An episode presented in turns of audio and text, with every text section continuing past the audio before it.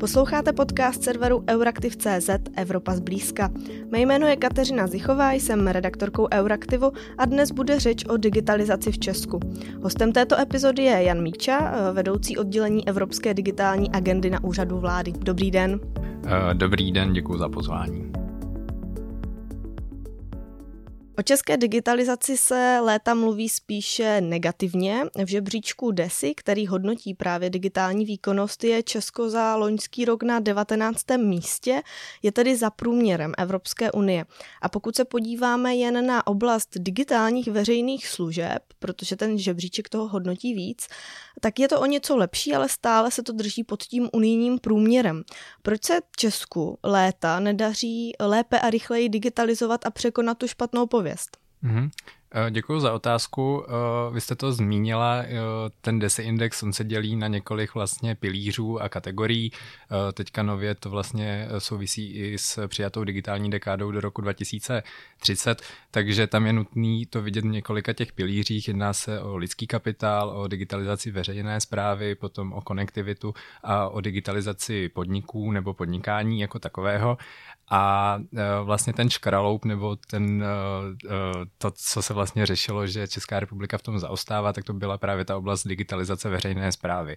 E, tam teda v minulém roce byl posun, pokud se nepletu, o, o tři políčka, takže to e, nám trošku vylepšilo celkové skóre ale vlastně obecně, a my to samozřejmě na úřadu vlády v rámci kabinetu vicepremiéra pro digitalizaci řešíme a lámeme si nad tím hlavu, co je vlastně ten problém a proč se nám tak nedaří, tak těch eh, věcí je několik. Je to samozřejmě rychlost toho, jak digitalizují i ostatní členské státy Evropské unie. Takže vlastně nám se třeba v něčem daří, některé věci se dokážou v rámci, v rámci digitalizace veřejné zprávy obecně těch dalších pilířů zavádět. Nicméně uh, ostatní členské státy jsou třeba rychlejší a proto je to stále posouvá dopředu a my vlastně jakoby stagnujeme. Takže uh, to je asi ten jeden problém a potom je problém, na který jsme uh, narazili už zhruba před třemi lety. Nicméně teďka nově, když se vlastně přibližuje DESI index i té digitální dekádě 2030, tak je to vlastně sběr dat. Že pokud my sbíráme data za rok třeba 2021, tak uh, ten výsledek toho sběru dat se uh, promítne v DESI až v roce 2023, že tam je docela velká vlastně časová lhůta, než se to překlopí do, do toho samotného pořadí. Takže my i teďka budeme chtít vést dialog s Evropskou komisí, aby jsme nějakým způsobem toto narovnali. Jsme v kontaktu i s naším českým statistickým úřadem, aby vlastně ta data byla sbírána tak, aby DESI index odpovídal real time, řekněme. Rozumím. Když ještě zůstaneme ale u toho DESI indexu, který uh, má tu prodlevu mezi sběrem dat a výsledky, tak srovnáme-li výsledky DESI žebříčku z roku 2021 a 2022, tak obecně si Česko právě o jedno místo pohoršilo. Ale vy už jste zmiňoval, že ten žebříček má různé oblasti, kterým se věnuje a vyhodnocuje je i zvlášť. Jmenoval jste, je to lidský kapitál, konektivita, integrace digitálních technologií a digitální veřejné služby. A když se teď nebudeme pídit po tom problému proč, ale po tom, co se tedy Česku daří a nedaří, tak co to je? Uh, tak digitalizace veřejné zprávy to uh, není teda, uh, nicméně uh, myslím si, že tam je několik právě aspektů, které se promítnou v rámci dalšího sběru, sběru dat. Je to vlastně, jsou to i aktivity, které započaly s novou vládou, je to vlastně vznik i digitální informační agentury, která oficiálně na papíře vznikla teďka od 1. ledna, od 1. února má svého šéfa a od 1. čtvrtý by měla vlastně fungovat v nějakém ostrém provozu a měla by sjednotit vlastně všechny uh, digitální agendy a digitalizaci veřejné zprávy v Česku. Takže to je ta oblast digitální veřejné zprávy. A potom v těch ostatních pilířích se daří firmám například v online obchodování. My jako Česko jsme na špici vlastně uh, jak biznis, tak i občané rádi obchodujeme přes e-shopy a uh, online obchodujeme, myslím si, že to znáte vy i já. A potom je to konektivita, kde samozřejmě jsou určité indikátory v rámci toho DESI indexu, kde se nám daří míň ale obecně i v té konektivitě jsme, jsme stoupli. Mm-hmm. Je to třeba i problém rozšiřování dostupnosti internetu a rychlého stabilního připojení? Určitě, tak tím, že vlastně uh, se rozvíjí celý ten digitální ekosystém, uh, tak je to velký nápor na tu síť jako takovou, na infrastrukturu, takže ta infrastruktura se musí stále rozšiřovat a vlastně i v České republice jsou stále bílá místa, která jsou nepokryta internetem, asi to známe, když cestujeme vlakem, tak uh, v určitých českých regionech a místech je, je jasné, že nám tam uh, připojení nebude fungovat, takže uh, ano, stále je to problém, nicméně i skrze různé dotační programy programy, třeba Národní plán obnovy se vlastně snaží Česká republika s těmito, s těmito nedostatky bojovat, aby jsme se někam posunuli a prostě mohla být ta digitální infrastruktura připravená na rozvoj těch digitálních služeb jako takových. Mm-hmm. S rozvojem digitalizace má právě pomoci digitální a informační agentura, kterou už jste zmiňoval. Ta by měla tedy zastřešit a zrychlit ten proces. Eh, je to ale vlastně v moci jednoho nového úřadu. Jak, jak to bude takový úřad provádět? Uh, určitě to není v moci toho samotného úřadu, ten má působit jako nějaká uh, umbrella zastřešující organizace, uh, protože v současnosti a bohužel i po zkušenostech se státní zprávy, které mám, tak uh, ta vlastně roz, roztříštěnost toho systému digitalizace veřejné zprávy a ten rezortismus, že vlastně každý, každé ministerstvo, každý úřad si dělá vlastně ty informační systémy sám, tak ty informační systémy pak spolu nekomunikují a my jako občani prostě máme s tím pak problémy, protože musíme stále chodit na úřad a dokládat uh, papírově věci a uh, ty samotné úřady a informační systémy mezi sebou uh, nekomunikují.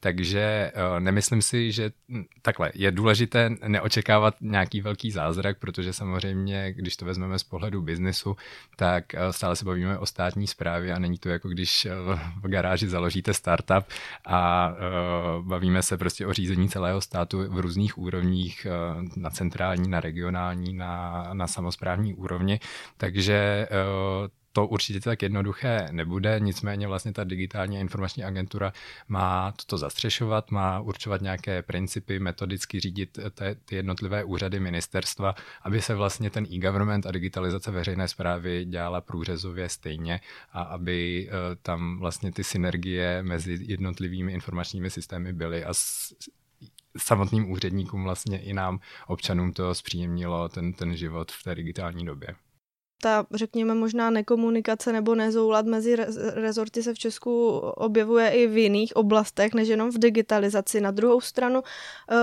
mě napadá, jestli vlastně vytvořit tady tuto novou agenturu, která má určitě vysoké náklady na provoz, jestli jste třeba vyvažovali nějak, jestli je to třeba, jestli není nějaká jiná cesta, jak ty ministerstva donutit spolu více spolupracovat, než tak, že se vytvoří nový úřad, který bude mm-hmm. stát hodně peněz z veřejného rozpočtu.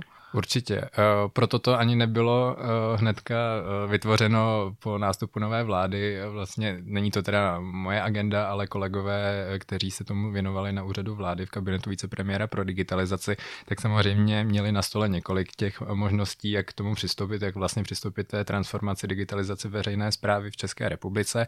A vznik digitální a informační agentury byl jednou z těch možností, kterou si vláda pak vybrala. Šli jsme vlastně, vlastně po vzoru i ostatních členských členských států, kde jsme se koukali na tom, jak se to dělá v Dánsku, Finsku, vlastně, když se vrátíme k tomu DESI indexu, tak ve, ve státech, které uh, jsou na prvních příčkách DESI indexu. A uh, vedli jsme i nějaké kon, konzultace o tom, jak uh, tyto agentury fungují u nich. A vyšlo nám to jako ta nejlepší možnost i vzhledem k tomu, že dosud vlastně tato agenda byla v rámci ministerstva vnitra a ministerstvo vnitra kromě policistů, hasičů a celkově celkově veřejné zprávy má tuto agendu eh, pod sebou. Takže bylo nutné udělat trošku kardinální řez, eh, výjmout tuto agendu v rámci, z, z rámce ministerstva vnitra a pověřit tím eh, novou digitální informační agenturu. To podobné se stalo vlastně u kybernetické bezpečnosti, kdy oblast kybernetické bezpečnosti byla historicky pod Národním bezpečnostním úřadem a před pár lety vlastně vznikl Národní úřad pro kybernetickou informační bezpečnost NUKIP. Když se podíváme na ten rozvoj digitalizace, uh, něco nám říkají žebříčky, konkrétně v tom českém případě, jak už tady padlo, tak jsme si pohoršili o to jedno místo, pokud se budeme soustředit na žebříček uh, DESY. Nicméně svět si prošel covidovou pandemí a o ní se často mluví jako o faktoru, který digitalizaci urychlil. A nemám teď na mysli jen větší využívání uh, digitálních technologií v kontaktu mezi lidmi nebo v otázce pracovních kontaktů, ale i tu digitalizaci veřejné zprávy. Tak je to i případ Česka. Pomohl v uvozovkách COVID vlastně uh, s digitalizací veřejné zprávy u nás? Myslím si, že určitě pomohl. Byla tam řada věcí, kdy vlastně v těch nejhorších dobách covidových, eh, lockdownů a podobně, eh, zákazu vycházení, všichni to pamatujeme, teda nejradši bychom zapomněli, tak eh, ta komunikace třeba s úřady byla vlastně vedena pouze elektronicky, ať už, ať už prostě skrze datové schránky, portál občana nebo nějakými ad hoc řešeními, takže určitě ta neslavná doba tomu, tomu pomohla. Nicméně mám pocit, že ten fenomen České republice republice je trošku zpátečnický, že co jsme se dostali už jako do lepších časů a samozřejmě nastaly jiné horší turbulentní časy skrze třeba ruskou agresi na Ukrajině, tak uh, jsme se zpátečnicky vrátili k těm papírovým řešením a vlastně nedokázali jsme ta nově nabitá řešení z doby covidové uh, udržet a nějakým způsobem posouvat dál jako něco, co vlastně se nám osvědčilo a bylo to tak pohodlnější. Protože řada těch řešení byla aplikovaná v, v, v rámci nouzového stavu, takže samozřejmě byla třeba z nějakého dočasného charakteru a potom, co skončil nouzový stav, tak ta řešení se vrátila do doby papírové. No. Takže mm-hmm. takhle bych to asi shrnul. Jasně, rozumím. A když se zaměříme ale na to, co Češi mají k dispozici, co se týče digitálního přístupu k veřejné správě a nejen teda na nějaká nouzová řešení, která už eh, v současné době po konci nouzového stavu nejsou možná, tak uh, sbíral si stát vlastně třeba data o tom, jak Češi využívali uh, digitální služby během pandemie a po ní. Eh, existují nějaká data, o která lze zkrátka opřít to tvrzení, že ano, COVID s tím v uvozovkách pomohl, ale potom ta tendence byla zase zpátečnická. Určitě eh, tato data si sbíralo jak ministerstvo vnitra, tak vlastně i Český statistický úřad, takže nějakou datovou základnu ohledně toho, jak eh, Češi vlastně využívají digitální veřejné služby jsou. Nicméně je pravda, že obecně v České republice možná trošku chybí vlastně ta data policy, ta rozhodnutí opřená, opřená o tato, tato data. Takže myslím si, že eh, vzhledem k těm všem úkolům, které jsou před náma, tak tohle je určitě eh, jeden ten aspekt, na který se musíme více zaměřit a je to právě asi role i digitální informační agentury, aby na základě eh, dat opřela vlastně svůj rozvoj toho, jak ty digitální veřejné služby by měly být využívány.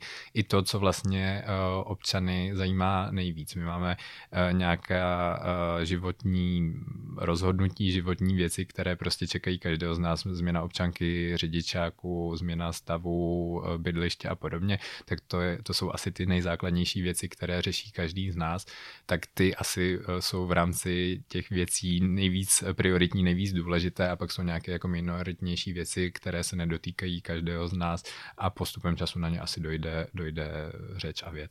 Mhm, každopádně vyřešit toho online už jde řada věcí. Eh, teď je otázka, jakým způsobem, zda postačí ověření třeba přes bankovní identitu, nebo už je potřeba naopak eh, mít zřízenou datovou schránku. Eh, ale ta řada věcí tady je. Tak jak Češi využívají ten digitál, tu digitální komunikaci s úřady? Protože pokud se podíváme na nějaká data, tak to číslo je celkem nízké, je to tak? Um, nevím, jestli je nízké, já mám asi nejaktuálnější data z konce února, takže vlastně docela aktuální, protože my jsme eh, minulý týden vedli konzultace s Evropskou komisí právě při naplňování digitální dekády 2030, takže mám data od kolegů z ministerstva vnitra eh, s tím, že eh, je 6 milionů a zhruba 20 tisíc Čechů, kteří mají aspoň jeden způsob elektronické identifikace sebe samého vůči, vůči, vůči státu, takže se bavíme o více jak polovině z nás, kteří mají nějaký ten takový, takový způsob a využívají ho. Eh, otázkou je, jestli je to málo, jestli je to hodně. Je to určitě nárůst oproti tomu, co, co, na co jsme byli zvyklí. Nicméně eh, v celoevropském měřítku asi teda nedosahujeme takových, eh, takových počtů jako ostatní členské státy.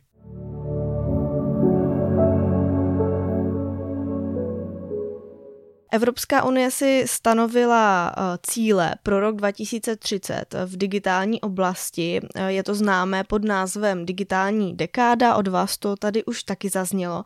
Eh, mezi těmi cíly je například to, aby klíčové veřejné služby byly ze 100% online, aby mělo například 80% občanů Evropy digitální identitu, cíle se týkají i zvýšení digitálních kompetencí občanů, jsou stanoveny i pro digitalizaci podniků a zlepšení infrastruktury. Eh, co ale ty cíle znamenají pro Česko? To, že jsou stanoveny na evropské úrovni, co to znamená eh, pro Česko, když se podíváme na ten současný stav digitalizace tady? Určitě. Eh, tak digitální dekáda byla eh, velké téma, které jsme řešili jak eh, po tom, co to Evropská komise tyto cíle pro Evropskou unii do roku 2030 předložila, pak jsme to řešili i v rámci našeho předsednictví, protože my jsme vlastně už hnedka v červenci, na začátku července dokázali uzavřít toto rozhodnutí, tu digitální dekádu a dohodu Rady a Evropského parlamentu. Takže ty cíle a vlastně my jsme na ně koukali tak a podkládali jsme i s ostatními členskými členskými státy otázky Evropské komise, jestli se jedná o cíle pro jednotlivé členské státy nebo vlastně pro uh, Unii jako celek. Pokud by se jednalo o jednotlivé členské státy, tak tam jsme měli, a nejenom my, ale i řada členských států, takový otazník, že vlastně asi není v, naš, v našich možnostech jako samostatných členských států docela ambiciozní cíle dosáhnout. Takže ze strany Evropské komise jsme byli ujištěni, že ty eh, cíle, které vy jste zmínila v těch jednotlivých eh, pilířech, tak eh, jsou pro Unii jako celek.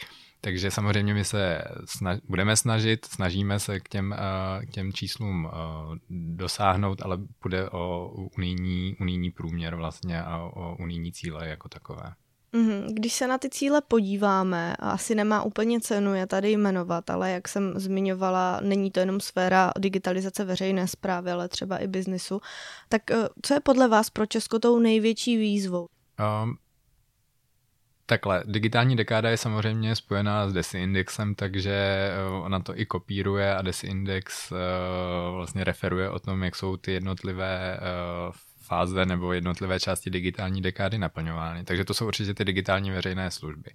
Nicméně uh, myslím si a ze mého, z mého nějakého backgroundu uh, je, jsou důležité ty digitální dovednosti, protože my můžeme mít uh, špičkové digitální veřejné služby, můžeme mít ambice, že naše podniky budou nějakým způsobem top integrovat digitální technologie, ale pokud nebudeme mít vzdělanou pracovní sílu a digitální občany, kteří budou rozumět tomu, jak ty jednotlivé systémy nebo mít povědomí o tom, co vlastně nějakou základní digitální gramotnost mít, tak, tak se bohužel nikam neposunem. Takže uh, určitě si myslím, že to je předpoklad a základ toho, aby jsme se dostali do té digitální společnosti, která pak bude ovlivňovat to, jak ta digitální ekonomika i digitální stát fungují.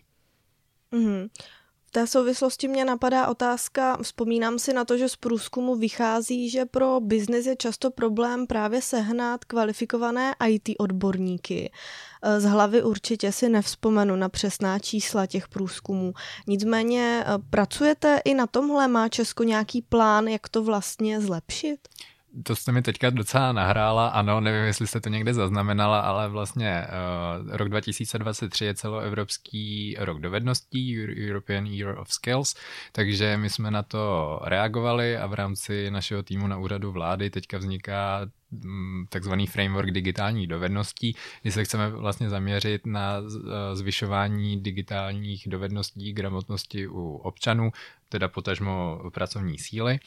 A uh, v současnosti jsme ve fázi toho, že máme různé partnery jak ze strany akademických institucí, biznisových partnerů nebo různých neziskových organizací, které se tomu tématu, tomuto tématu věnují, které do toho chceme zapojit a přibližovat se vlastně i těm cílům digitální dekády, aby jsme si udělali ten vlastní úkol v České republice, plus samozřejmě vyřešili i ten fenomén toho, který jste zmínila na začátku, že nám tady chybí kvalifikovaná pracovní síla a tedy i kvalifikovaní občaní mezi námi. Když se vrátíme k těm eh, evropským cílům, vy jste zmiňoval, že je to celoevropský cíl, že eh, ty cíle nemusí naplňovat členské státy jako jednotlivci. Eh, tak jak členské země na implementaci těch cílů spolupracují? Vyměňujete si například s evropskými kolegy na úrovni vládních úřadů příklady dobré praxe, zkušenosti? Je to tak, jak uh, říkáte vlastně, a bylo to i v rámci toho samotného rozhodnutí o digitální dekádě, tak vznikla takzvaná Digital Decade Board, což je vlastně zástupce, co, což, která je vlastně složená se zástupců jednotlivých členských států.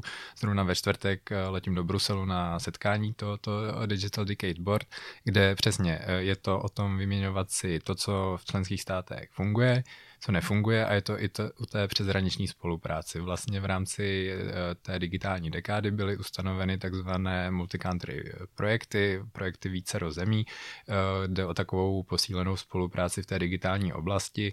Eh, týká se to například digitálních dovedností a dalších, dalších oblastí, které jsou zmíněny právě v té digitální dekádě. My teďka ve čtvrtek budeme právě řešit takový seznam těchto eh, multi-country projektů eh, a nevím, jestli o nich budeme přímo hlasovat, nicméně budeme asi prioritizovat, které ty eh, projekty můžou dostat nějaké financování z, třeba z programu Digitální Evropa a Česká republika je právě zapojena eh, oficiálně do dvou takových eh, přeshraničních projektů. Týká se to eh, oblasti iniciativy 1 milion genomů, což je taková zdravotnická, zdravotnická iniciativa na výměnu zdravotnických a výzkumných údajů. A druhá oblast se týká digitalizace na lokální úrovni, kdy vlastně vznikají digitální dvojčata v rámci regionálního plánování, kde je třeba zapojeno město Plzeň. Potom jsou dva projekty, o které máme zájem, nebo Česká republika tam má takový pozorovatelský statut. Eh, to se týká oblasti eh, blockchainu a potom eh, oblastí technologií umělé inteligence a zpracování přirozeného jazyka. Mm-hmm. Když zůstaneme u těch financí, které jste teď trošku zmínil, tak jsou to evropské cíle, jak s nimi pomáhá Evropa, jak pomáhají evropské peníze, respektive třeba strukturální fondy tomu, aby Česko a další země Evropy ty cíle naplnili. Ale zůstaňme teď tady v tom Česku. Určitě. Eh, vy jste to zmínila, jsou to strukturální fondy, tak tam máme vlastně nové finanční období do roku 2027. Eh, jsou tam tedy eh, operační program Tak a jak.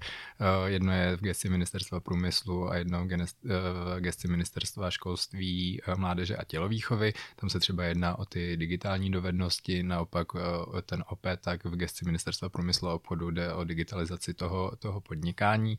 Potom je tam například IROP, což je vlastně integrovaný regionální operační program, který má na starost eh, digitalizaci třeba eh, veřejné zprávy eh, i posilování kybernetické bezpečnosti v rámci veřejné zprávy. A to se týká těch strukturálních fondů a už jsem taky zmínil Národní plán obnovy, kdy vlastně po době covidové tady máme nový balík peněz, který musí být i dedikován vlastně na digitální oblast my tam máme dedikovaných zhruba 22, 22%, asi 1,5 miliardy euro a týká se to právě rozvoje digitálních veřejných služeb, ale vlastně i té digitalizace eh, podnikání, rozvoje eh, těch vysokorychlostních sítí, pokrytí konektivity a tou digitální infrastrukturou.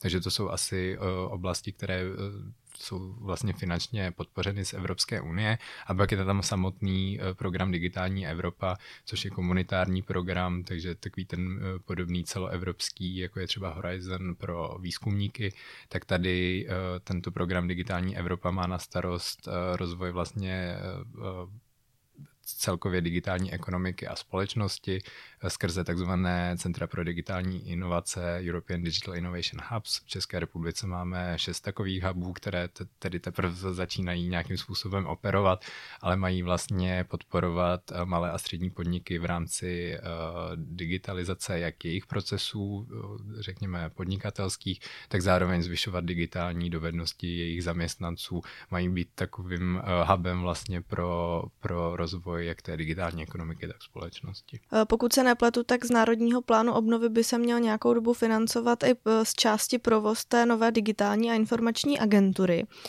Ehm, já bych se vrátila ještě k jedné evropské iniciativě a to je návrh digitální peněženky pro Evropany. Ehm, byla by to mobilní aplikace z doklady, která vlastně umožní Evropanům prokazovat svou totožnost napříč zeměmi Evropské unie. Nicméně plány v tomto má i Česko a samo připravuje takzvanou e-dokladovku, která má začít fungovat na přelomu letošního a příštího roku. Tak eh, co vlastně přinese a jak je provázaná s tím evropským návrhem. Já vlastně mířím k tomu, jestli Česko nepřipravuje něco, co pak bude muset předělávat poté, až eh, vstoupí v platnost vlastně ta evropská mm-hmm. digitální peněženka.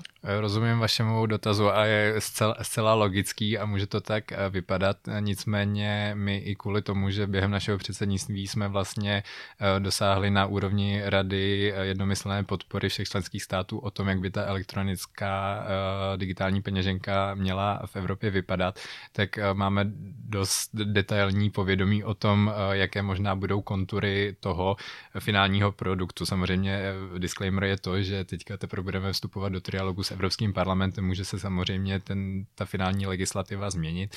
Nicméně to, jak bude fungovat ta legislativa, je jedna věc a souběžně s tím vzniká takzvaný toolbox, což je vlastně to samotné technické řešení, jak ta digitální peněženka bude, bude fungovat a to ani já, ani nikdo vlastně, je to ta technická věc té samotné eh, peněženky a uh, asi nedokážu to tady nějak uh, popsat, nicméně to už je víceméně známo, takže na základě toho bude vznikat i ta uh, česká e-dokladovka, což vlastně je jedna z vládních priorit, je to priorita samo, sama, sam, uh, samotného pana premiéra, takže uh, proto i snažíme se trošku uspíšit uh, a i odpilotovat si to, uh, že tady v roce 2025 a 2026 přijde ta evropská digitální peněženka a trošku uh, občany a nás naučit tento způsob komunikace se státem, ale vlastně i se soukromými subjekty podnítit a vlastně naučit nás to. Eh, závěrem bych se vlastně ráda věnovala pomoci Ukrajině, protože vy jste v naší uh, předchozí komunikaci, snad to můžu zmínit, uh, zmiňoval, že právě tohle vás v současné době zaměstnává. Evropská unie totiž pomáhá Ukrajině v digitální oblasti, v oblasti IT. Tak jakou roli v té pomoci hraje vlastně Česko? Mm-hmm. Tak byla to jedna z priorit eh, české vlády během našeho předsednictví v Radě EU v loňském roce a to nemyslím jenom v oblasti obrané nebo energetické, ale vlastně i v té digitální, protože samozřejmě každý ten zasažený sektor má své způsoby, jak, jak pomoci. Takže i kvůli té ruské agresi, která často ničí třeba digitální infrastrukturu na, na Ukrajině, tak eh, Česká republika eh, a české firmy a subjekty se věnují vlastně eh, rekonstrukci Ukrajině, Ukrajiny, jak už té digitální a IT vybavenosti, takže my koordinujeme na úřadu vlády vlastně pomoc, co se týká IT vybavení, které které se posílá na Ukrajinu. Minulý týden vlastně ku smutnému připomenutí prvního roku agrese Eh, Ruska na Ukrajině, tak jsme měli takové neformální setkání IT pro Ukrajinu, které se věnovala, věnovala tomu, které firmy, například Alza, CZ, eh, eh, poslali různé datové přípojky, kabely na, na Ukrajinu a které tam pomohly. Samozřejmě je nutné, i vzhledem k tomu, že konflikt stále pokračuje, tak je nutné tuto pomoc nějak v ní nepo, nepolevovat. Takže to, to se týká třeba těch hardwareů a pak je druhá, druhá věc a to je vlastně pomoc uprchlíkům z Ukrajiny tady v České republice, kdy samozřejmě pro e, český stát, ale pro i ty samotné uprchlíky to jsou úplně nové situace, do kterých se dostáváme, takže tady vznikla několik řada několika iniciativ, ať už eh, z neziskového nebo biznisového sektoru toho, jak ta integrace uprchlíků může fungovat. A je to například zvyšování digitálních eh, dovedností, eh, vlastně začlenování těch uprchlíků do, do společnosti. Vzniklo několik webů jako naši Ukrajinci.cz nebo pomáhej Ukrajině.cz, což jsou vlastně takové rozcesníky pro ty příchozí uprchlíky z Ukrajiny, aby se trošku začali orientovat vlastně v České republice a věděli, kde najdou nějakou následnou, eh, následnou pomoc. Takže to je něco, co nás, co teďka řešíme a řešíme vlastně i nějakou eh, struktura, strukturovanou, institucionalizovanou česko-ukrajinskou spolupráci právě v oblasti IT a digitalizace, protože je samozřejmě jasné, že až jednou konflikt skončí, tak Ukrajina bude potřebovat uh, tu uh, rekonstrukci nějakým způsobem uchopit, takže to je příležitost samozřejmě pro, pro české firmy a je to pomoc pro, uh, je to, je to příležitost pro české subjekty s tou samotnou rekonstrukcí pomoc. Takže my teďka s ukrajinskými kolegy z Ministerstva pro digitální transformaci řešíme ustanovení nějaké stále pracovní skupiny právě pro IT a digitalizaci, kde může být právě zapojena i ta naše digitální a informační agentura, a řadu věcí se můžeme třeba od kolegů z Ukrajiny naučit, protože jak jsme tady se bavili o covidu, tak prostě bohužel tyto eh, negativní eh, události a skutečnosti nás učí eh, digitalizovat, tak bohužel i kolegy z Ukrajiny a občany Ukrajiny to bohužel donutilo mnohem víc digitalizovat a Česká republika se v tomto může od Ukrajiny učit. Hostem dnešní epizody byl vedoucí oddělení Evropské digitální agendy na úřadu vlády Jan Míča. Děkuji, že jste přijal pozvání do podcastu Evropa zblízka. Děkuji za pozvání a hezký den. Z redakce se s vámi loučí Kateřina Zichová. Děkujeme, že nás posloucháte. Budeme rádi, když Evropu zblízka ohodnotíte v aplikacích a doporučíte dál.